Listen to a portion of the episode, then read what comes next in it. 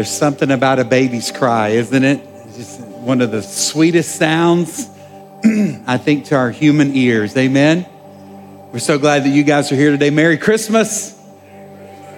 How are you guys doing so far? You making it this, this Christmas season? Amen. Hope you still have joy in your in your home amidst all of it. Amen. We can lose that, can we not? We get so frantic and anxious about it. Just relax.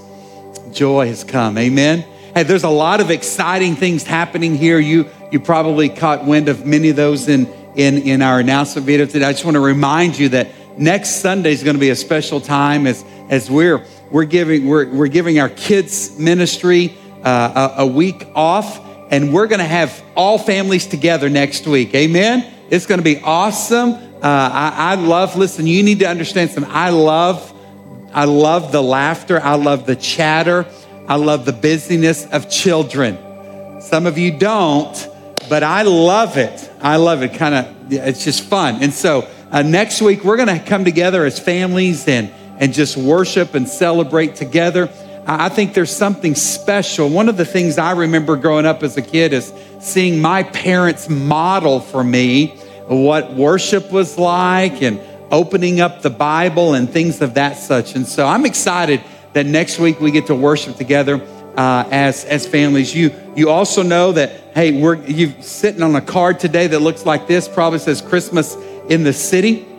Uh, we're going to have our New Year's Eve service once again back on Bernie's Main Plaza. We had to take a break last year because of of the COVID. I don't know if you've heard about that. And uh, last year we actually had Christmas Eve out on our front lawn here. Uh, and it was wonderful. There's something special about just being outside, and but especially in the heart of our community. So we've given you a couple of of invite cards. Listen, here's the great thing. I, I was talking to Pastor actually earlier this week about his Christmas Eve services, and and there's so many incredible opportunities around our community, and so our goal is just to help people connect and find one. So we've given you a couple of cards. If you want to pass out and, and invite someone to Christmas Eve in the town square, you can. It's always a special time from six to seven. You'll be home in time to enjoy tamales and, and things of that such. Uh, but we're excited about what God wants to do uh, at Christmas uh, in the city. Amen. Hey, I want to thank you guys because uh, you're faithful in your giving, and, and, and Christmas in the city this year is going to have a, an added purpose behind it.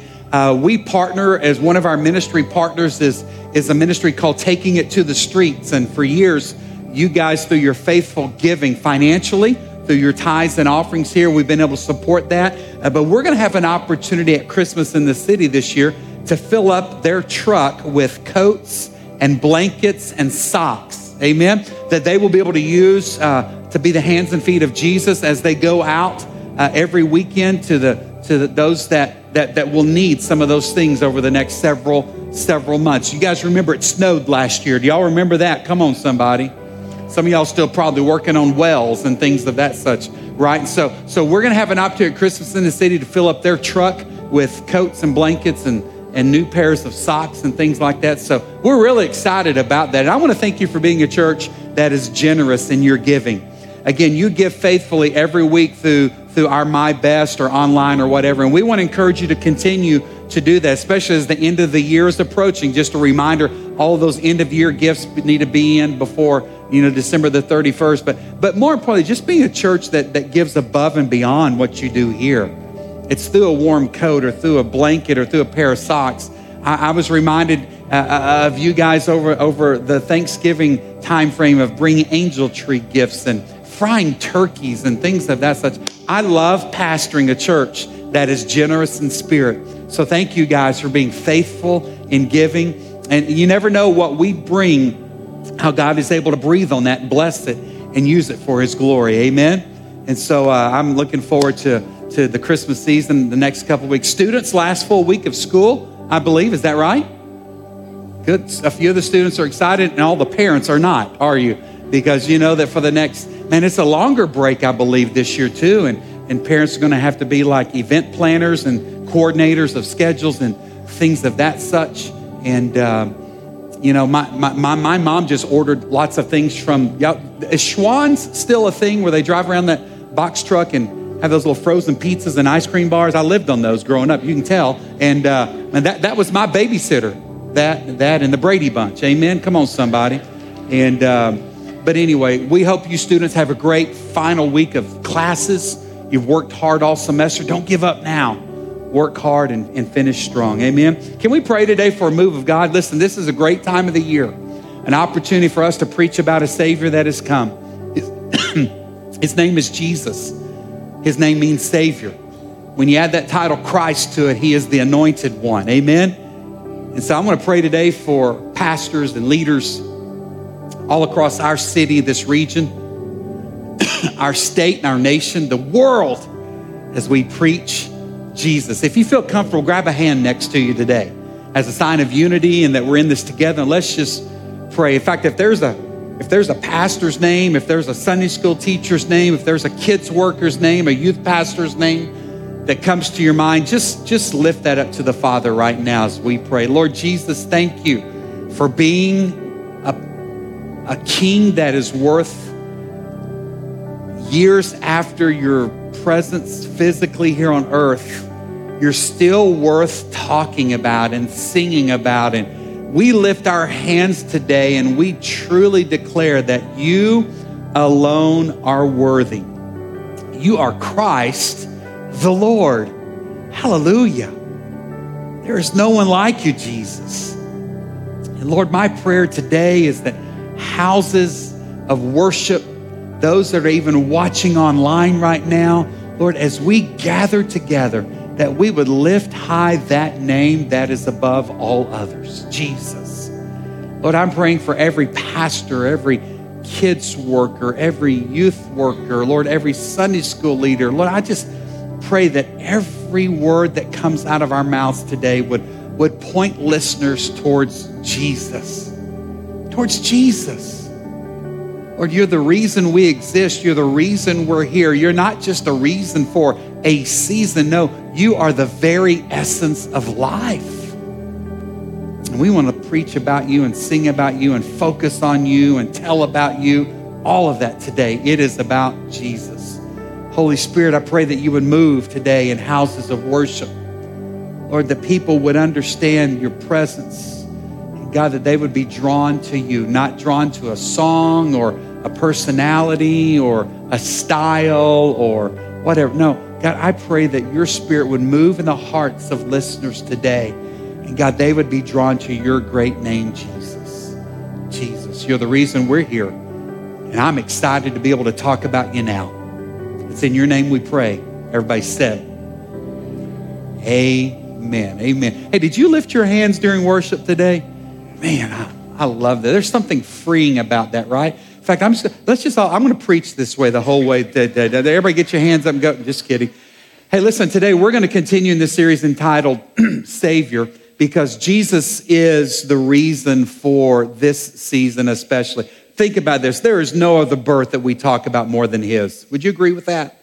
I mean, listen, uh, how many other people have the, the number of songs written about their entrance into the world? I, I know that your birth story is incredible.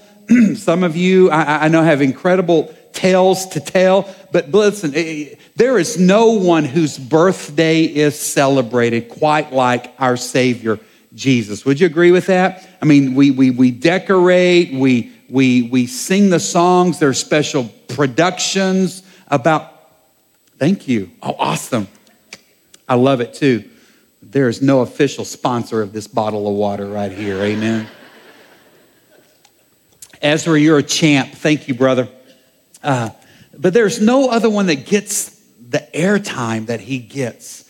His birth is momentous, it is unmatched in history. There is no one like him. And so this Christmas season, we're, we're just focusing on him. We're keeping it about him. Now, last week we looked at his identity. And, and again, a name gives us a lot of information about a person, does it not? His name means Savior. When you add that title, Christ, it means the anointed one. Listen, there is no one that can save except that name, Jesus. Amen? Jesus is the Savior of the world. He is the King of Kings. He is the, anoint, the anointed one of of God. We looked last week in Luke chapter 9. Jesus asked his disciples, Hey, what's the word on the street about who I am? But then more importantly, he asked his disciples, But, but who do you say I am? And we know that Peter, this one who oftentimes spoke before he thought about what he was about to say. Do you know anybody like that? But Peter makes a declaration in Luke chapter 9 says, Jesus, you are the Messiah. You are the Christ. You are the Son of God, right? And we asked that question last week, and it's a big question for all of us listening here today. Who do you say I am? It's a big deal. It's a big deal. Jesus, God incarnate, God in the flesh, a fetus born from a woman that lived on earth, fully God, yet fully man. He lived and he showed us so many things in life. And today I want to talk a little bit about that. I want us to look at today about Jesus' life and his ministry. You see, there's something that comes to your mind right now when you think about how Jesus lived his life. So many of us will be remembered one day in how we live our life. Tombstones and cemeteries all across the nation have, have a birth date and an ending date. And in between is this thing that we oftentimes call the dash, right? And that dash is symbolic of what takes place in a person's life from the time they, they, they, they make their entrance to the time they depart this earth. Listen, Jesus' dash is pretty significant. Would you agree with that? Listen, there's some things that you know even right now as I'm speaking about how did Jesus live his life? There's some things that come to your mind. There's some words that come to mind. Maybe you remember a story. Maybe you remember a person that he, he, he interacted with while he was here on earth. But Jesus' life is big. His ministry is big. And today I want us to unpack just a little bit. We could talk for hours about that, okay? Um, uh, but, but we're, we're not going to do that today because it would be never ending. But I want you to just think about Jesus' life and ministry. And when I think about it, there's some things that come to my mind that, that, that are just important for me as I think about who he is. But more importantly, and I love what one of the men that prayed with me this morning, it's not, let us not just hear these words, but somehow let us take the model of Jesus himself and let us emulate that. That, that, that word emulate means let us be like that. Listen, if there's any model, if there's anyone that we would encourage you, even you students, to pattern your lives after, listen, I pray that today in, in the looking at the life of Jesus, that somehow we'd get a, a, a picture as to maybe how we should function and live our lives. You know, when I think about Jesus, I see a Savior. I see even a, a, a child who ultimately became a, a, a, grown man, I see one submitted to his father. I, I, see submission in Jesus' life even as, as a child. you know, maybe we could argue about what about that day that he got lost in the temple somewhere and kind of ran off. Anybody like that back in the day? That when you went to church as a kid, you were like a banshee and you just were cut loose, right? You just ran around. But, but, but we see that even Jesus honoring, Jesus being submitted to his earthly parents, but more importantly, around the age of 30, as Jesus embarks upon his ministry career, three years of that, we find a Savior King, a Christ child that becomes submitted to the will of his Father in heaven. In fact, in John chapter 6, beginning in verse 38, we read these words from Jesus. Jesus says, For I have come down from heaven to do the will of God who sent me, not to do my own will. And this is his will. So Jesus is saying, This is who sent me. And then he's saying, And here's the reason he sent me. This is the will of God, that I should not lose even one that he has given me, but that all of them will be raised up on that last day. For it is my Father's will that, that all who see his son, who see me, would believe in him and should have eternal life, and I will raise them up at the last day. We find here a, a, a, a Savior King that submitted to the will of his father. That word submission is not a word that we like to embrace in our culture these days, right? It's not because it has so many connotations of negativity or someone lording their will or their power or their authority over someone. When you look up that word submission in the dictionary, it means it's an action of, of an individual kind of lowering and understanding that there's someone greater than them and them willingly coming under that authority, that umbrella, and, and, and, and maybe laying aside their themselves for the betterment of the one that they're submitting to. That's what submission is all about. And in this verse here in John chapter 6, we begin to get a picture. Listen, this is, this is God in the flesh. This is, this is God in human form. He put on skin and he lived amongst us in the book of John. It starts that way, right? He became one of us, but yet we find Jesus modeling submission to his Father.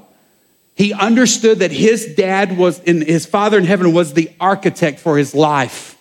He had a plan, and Jesus wanted to completely submit. He modeled that for, for people that were around him constantly. Jesus would say things, hey, listen, I, I've come not to do my will, but to do the one of the Father. He would say things like, if you've seen me, you've seen the Father, right? Submitting forgetting my will, my desires, my wants. And we see this time and time again in the life of Jesus. That's part of his dash. There were times in which the disciples, his hand selected dream team, couldn't find him. Why? Because he had slipped away and he'd gone to pray, seeking the Father's will. Jesus says things like, You don't see me doing anything that I've not seen my Father doing. He modeled that. You know, every little boy wants to be like their dad, right? That can be good or bad for some of us. We've got some good models and some, some bad, right? But, but, but all of us, there was that time which, man, if I could just be like my dad. Jesus constantly modeling this idea of submitting to his father. Guys, we see this played out all throughout his life. And even that final, those final moments before he's arrested by the Roman guard in the Garden of Gethsemane. Jesus knows that the cross and the crucifixion awaits him and he's wrestling in the garden. Scripture says that he's wrestling. It's so intense that drops of blood are coming from his head, right? And Jesus prays these words My Father, it is, if it is possible, let this cup of suffering be taken from me. You see, listen, Jesus understood something. This baby born in a manger, Jesus knew what his purpose was in life. He knew why he'd come. He knew what the Father wanted. But yet, even in this moment, we see his humanity. Lord, listen, Father, if there's another way, please let this cup pass from me. But look what he says. But if not, I want your will to be done, not mine. We see submission to the Father. This idea of of, of, of, laying aside my wants and my desires to embrace a greater calling, a higher calling from one who, who, who is an authority, who, who, one who, who hey, let me ask you a question. Who do you live for? Who, who, who is it that, that, that, that, that you live for? Who, who is it that you are seeking after today? Who, who's planned for your life? Who's the architect? Who, for some of us, we live for the applause man. In fact, I love what, what, what Paul would say in the book of Galatians. You don't have this, but, but we know that Paul has this radical life change one day, right? From Saul to Paul. And, and Paul begins to give us in the book of Galatians, all throughout his life, he gives us snapshots as to what drives him, why he lives. He says this in Galatians 1.10. He says, obviously, I'm not trying to win the approval of people, but of God. If pleasing people were my goal, I would not be Christ's servant.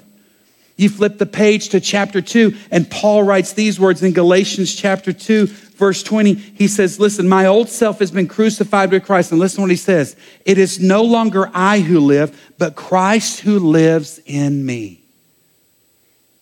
We get a picture of a man submitted to the will of the Father. Who do you live for?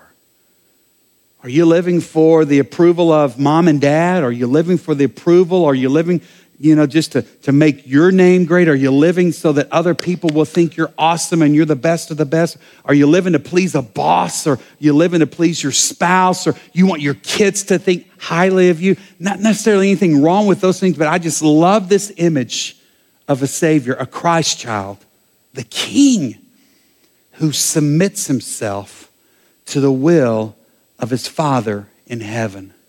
Wow. You know, when I think about the life of Jesus, the word compassion comes to my mind. time and time again, we can read story after story of, of, of, Jesus stepping into someone's life and, and showing compassion. In fact, Charles Spurgeon would say that this phrase that I'm about to read to you in, in Matthew chapter 9, verse 36, could be the single phrase that most encapsulates who Jesus was. Says, when he saw the vast crowds of people, here it is, Jesus' heart was deeply moved with compassion. The word compassion means to have empathy or pity towards someone. It means to be, you know, stirred maybe emotionally by, by what you see happening in someone else's life. But I love what Spurgeon would go on to say as he reads this verse. He would say, listen, when you read about the compassion of Christ, it wasn't that he just saw needs of people and would say, man, I feel bad for that person. No, no. The compassion of Christ actually caused him to do something about it. You know, it's easy for us, is it not, just to see a need and say, man, I, I feel bad for that individual. But the compassion that Christ demonstrated actually called him to action to do something about the needs that he saw in people's lives around him. Spurgeon would say it was like an agitation within his bowels. It just stirred him so much that Jesus couldn't stand back. He couldn't stand by and see the needs of people all around him. Listen, I hope you read your Bible. Do you ever read the Bible? Do you ever read the Word of God? It's awesome. And for some of you that are looking for something to read this week, hey, read the bestseller of all times, okay? In fact, I would encourage you to, to read, start in the New Testament Matthew, Mark, Luke, and John. We call those the Gospels. That means that, that, that, that these are stories and it gives us a snapshot as to who Jesus was and what he was all about. The Bible's broken down into two major sections Old Testament, New Testament. New Testament, these first four books, read them because each one of these authors give us a little bit different perspective as to who Jesus was all about. But, but, but I love when you begin to read about Jesus, you're going to find compassion time and time again. You're going to find Jesus' love towards children.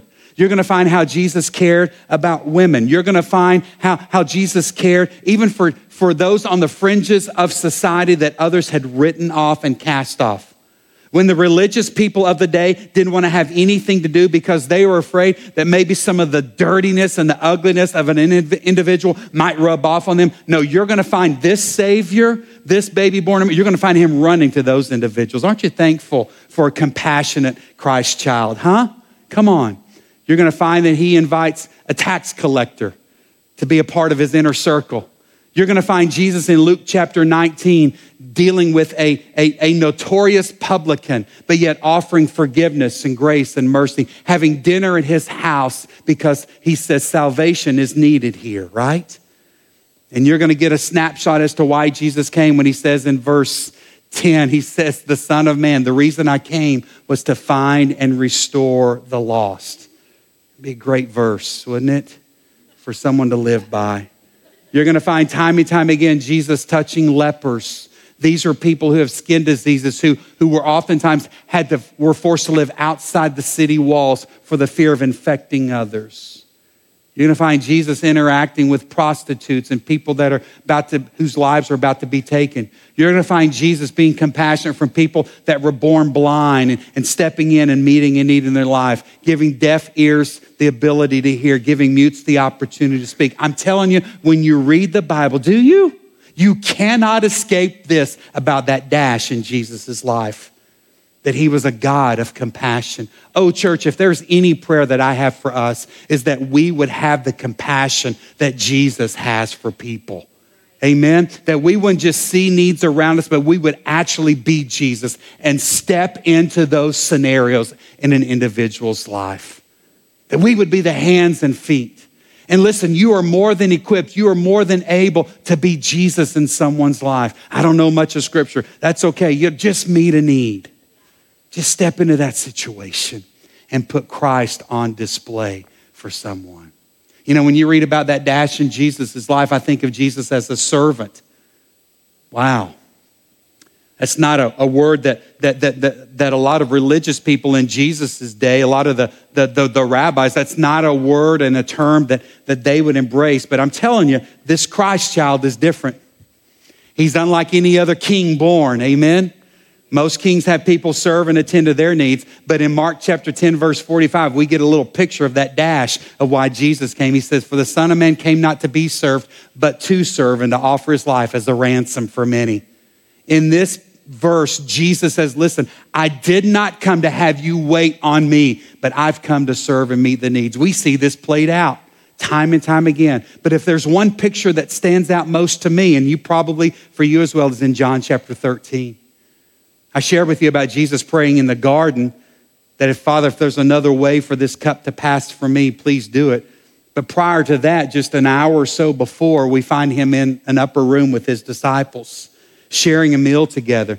And we find Jesus demonstrating. You see, Jesus didn't just talk about it, he modeled it and demonstrated it. Amen? Don't you love people that do that? That don't just say, This is what I think you should be about, but they actually live it out?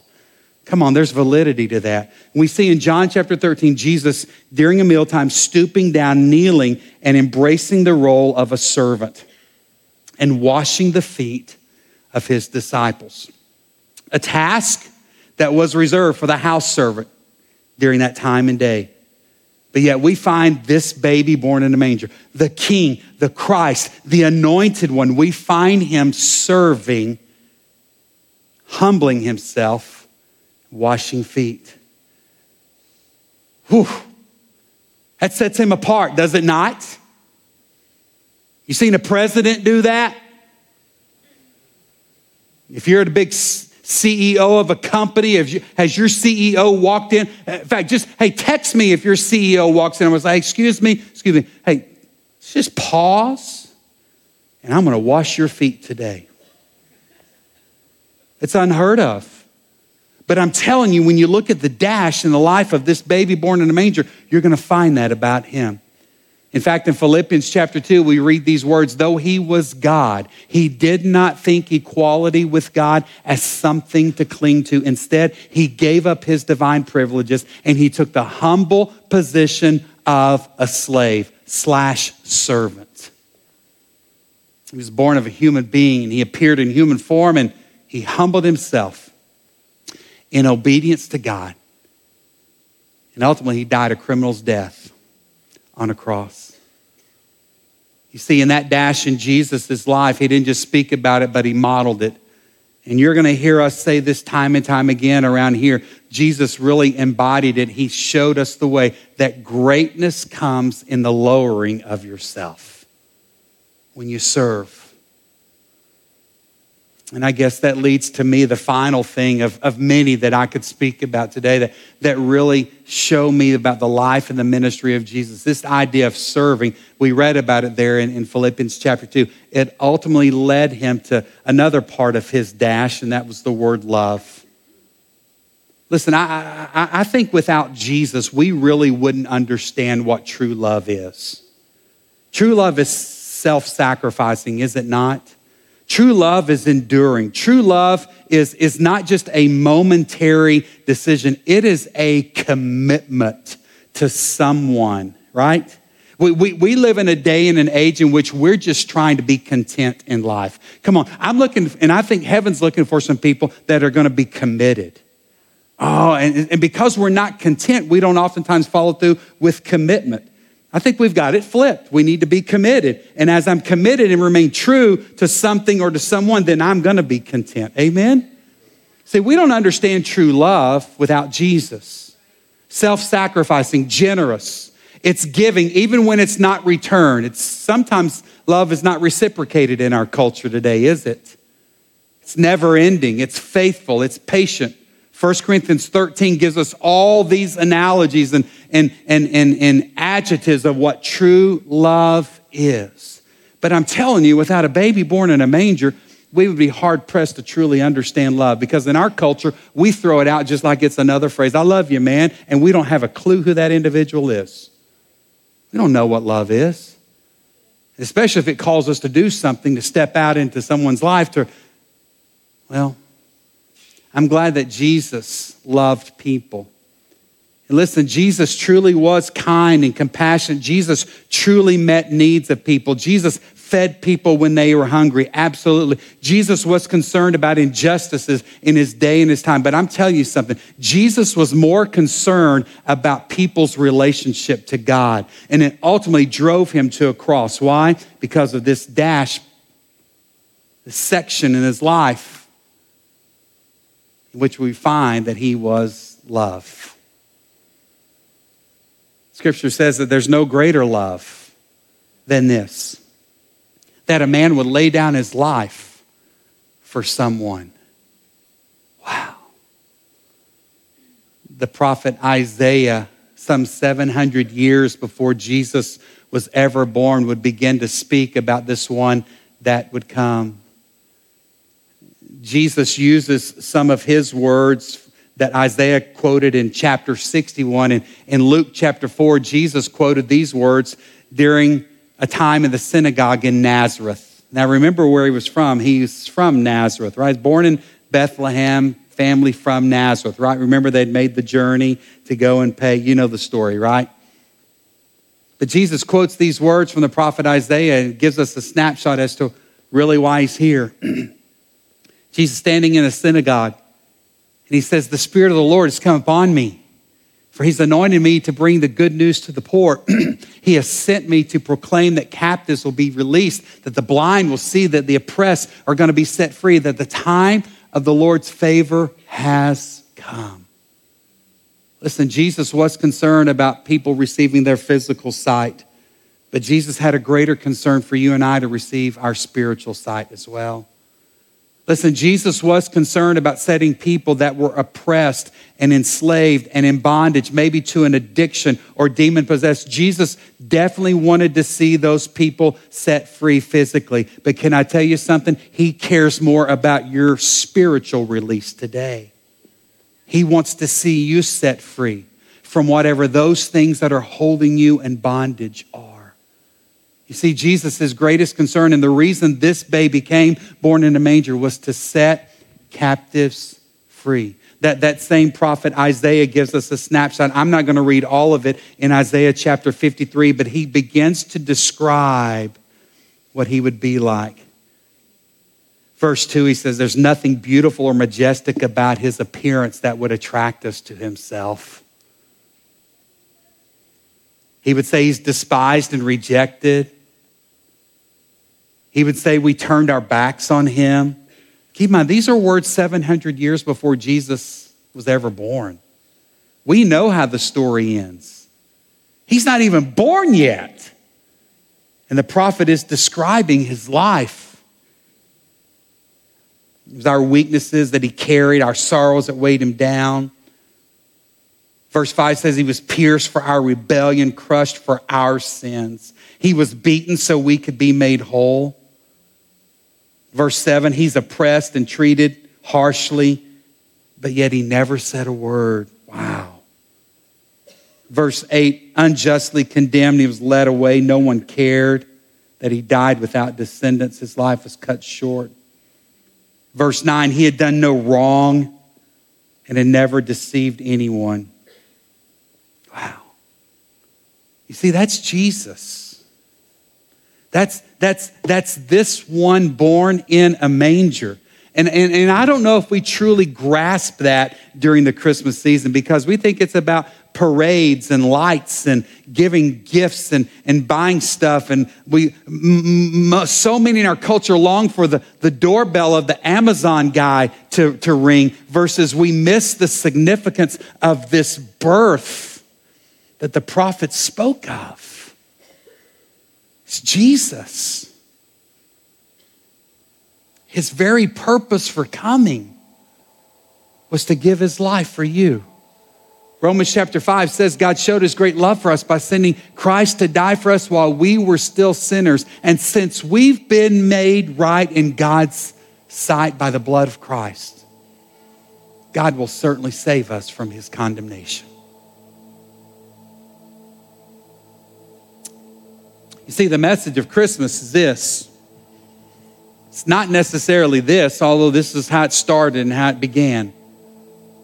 But from this to what we just read in Romans chapter 5 about a death on a cross, there's a lot of life there that's significant.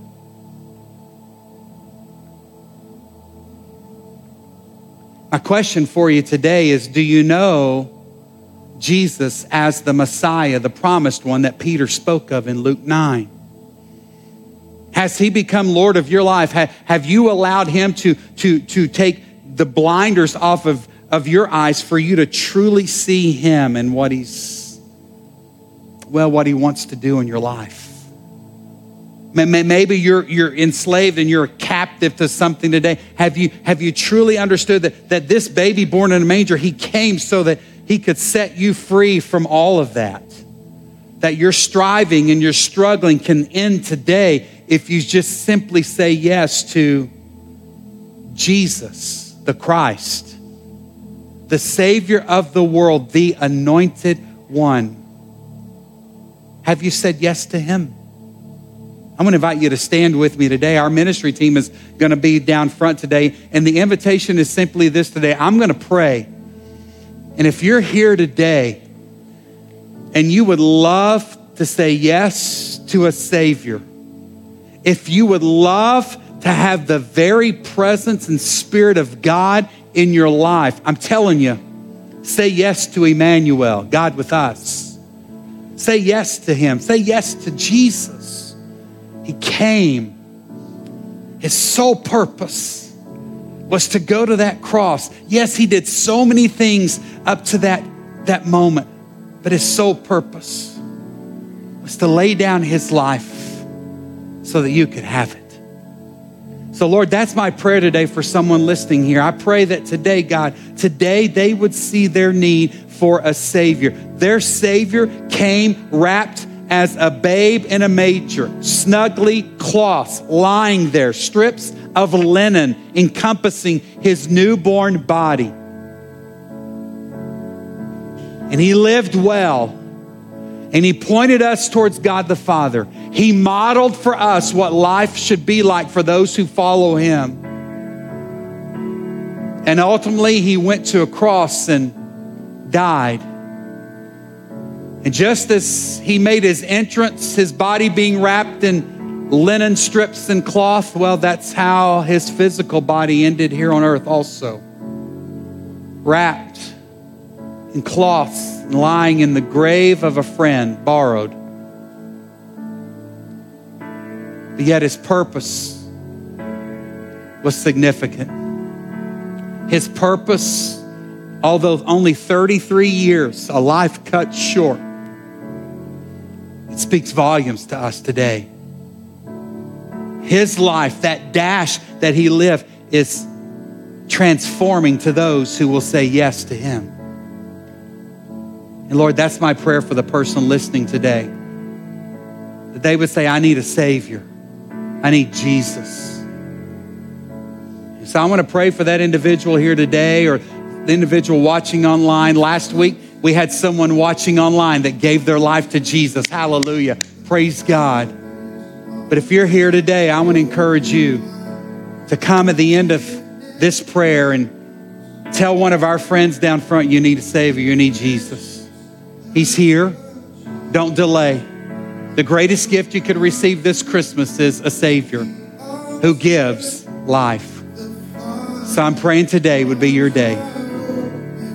So, Lord, thank you for coming. It's in the mighty name of Jesus we pray. Amen. Thank you. You are dismissed.